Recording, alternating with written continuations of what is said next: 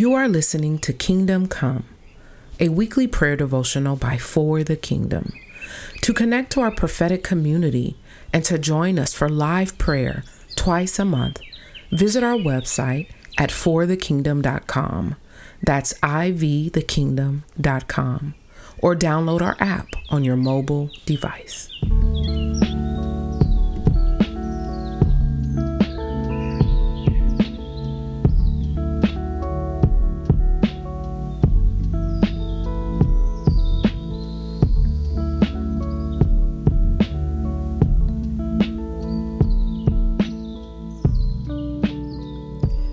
Good morning. Good morning. This is Dawn here with Kingdom Come, and I'm so excited to be with you as we get into our weekly devotional. Today, I'm going to be looking at the book of Isaiah. We're going to be uh, in a well-known verse, um, but some of you may not know it, but that's okay. We're going to be picking it up in the fortieth chapter, starting in verse twenty-eight. And it reads like this. Have you not known? Have you not heard? The everlasting God, the Lord, the creator of the ends of the earth, neither faints nor is weary. His understanding is unsearchable. He gives power to the weak. And to those who have no might, he increases strength.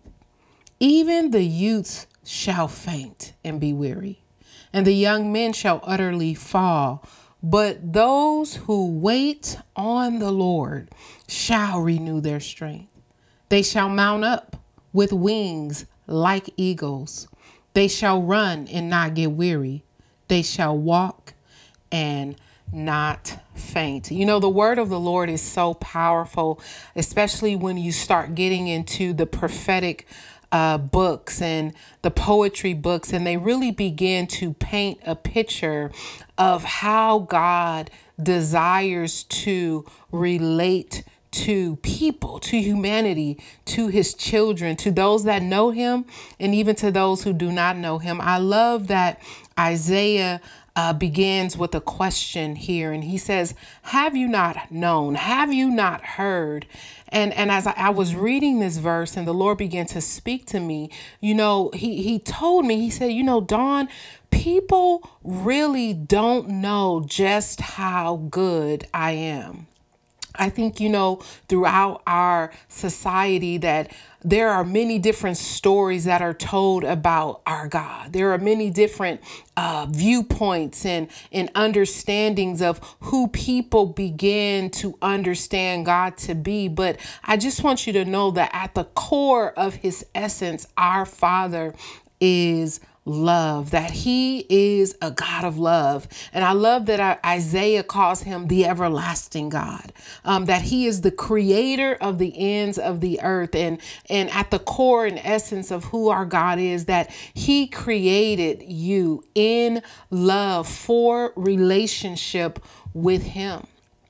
So I just want to speak to those that may be wondering or have questions about just how much God loves you. I want you to know that God loves you unconditionally and that there is nothing that will ever separate you from the love of God. But Isaiah goes on to paint this picture of uh, how we as people get weary, that we Uh, in our humanity and in our uh, our finite understanding get weak.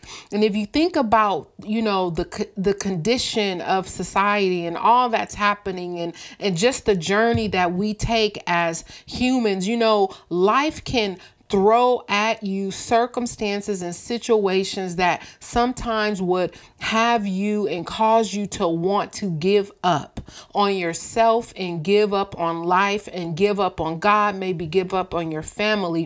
But I want you to know that we have a God that is powerful. It says that, you know, that God is powerful and that he never fails.